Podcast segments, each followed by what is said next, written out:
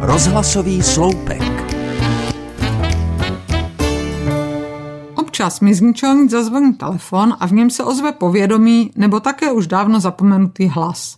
Jsem v Brodě, musíme se hned sejít. Nedávno se takto ozval překladatel Filadelfo Giuliano, který překládá do italštiny můj román Dům pod náměstím a logicky chtěl vidět místa, kde se kniha odehrává. To jako překladatelka velmi dobře chápu.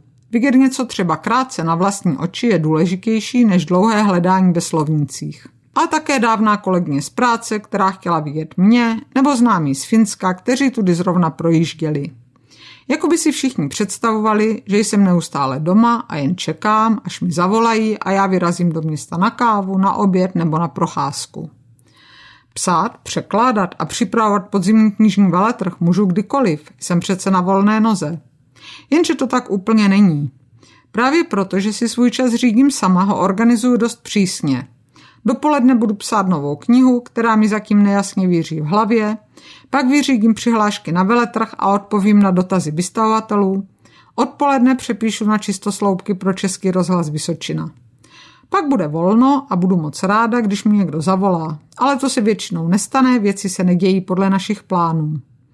Nebylo by nic jednoduššího, než setkání odmítnout, vymluvit se, že zrovna nejsem v Brodě. Někdy mám sto chutí, ale v poslední chvíli se naštěstí vždycky zarazím. Proč bych to dělala? Co je v životě důležitějšího než přátelé? Setkání nikdy nelituju a práci odsunu na jindy.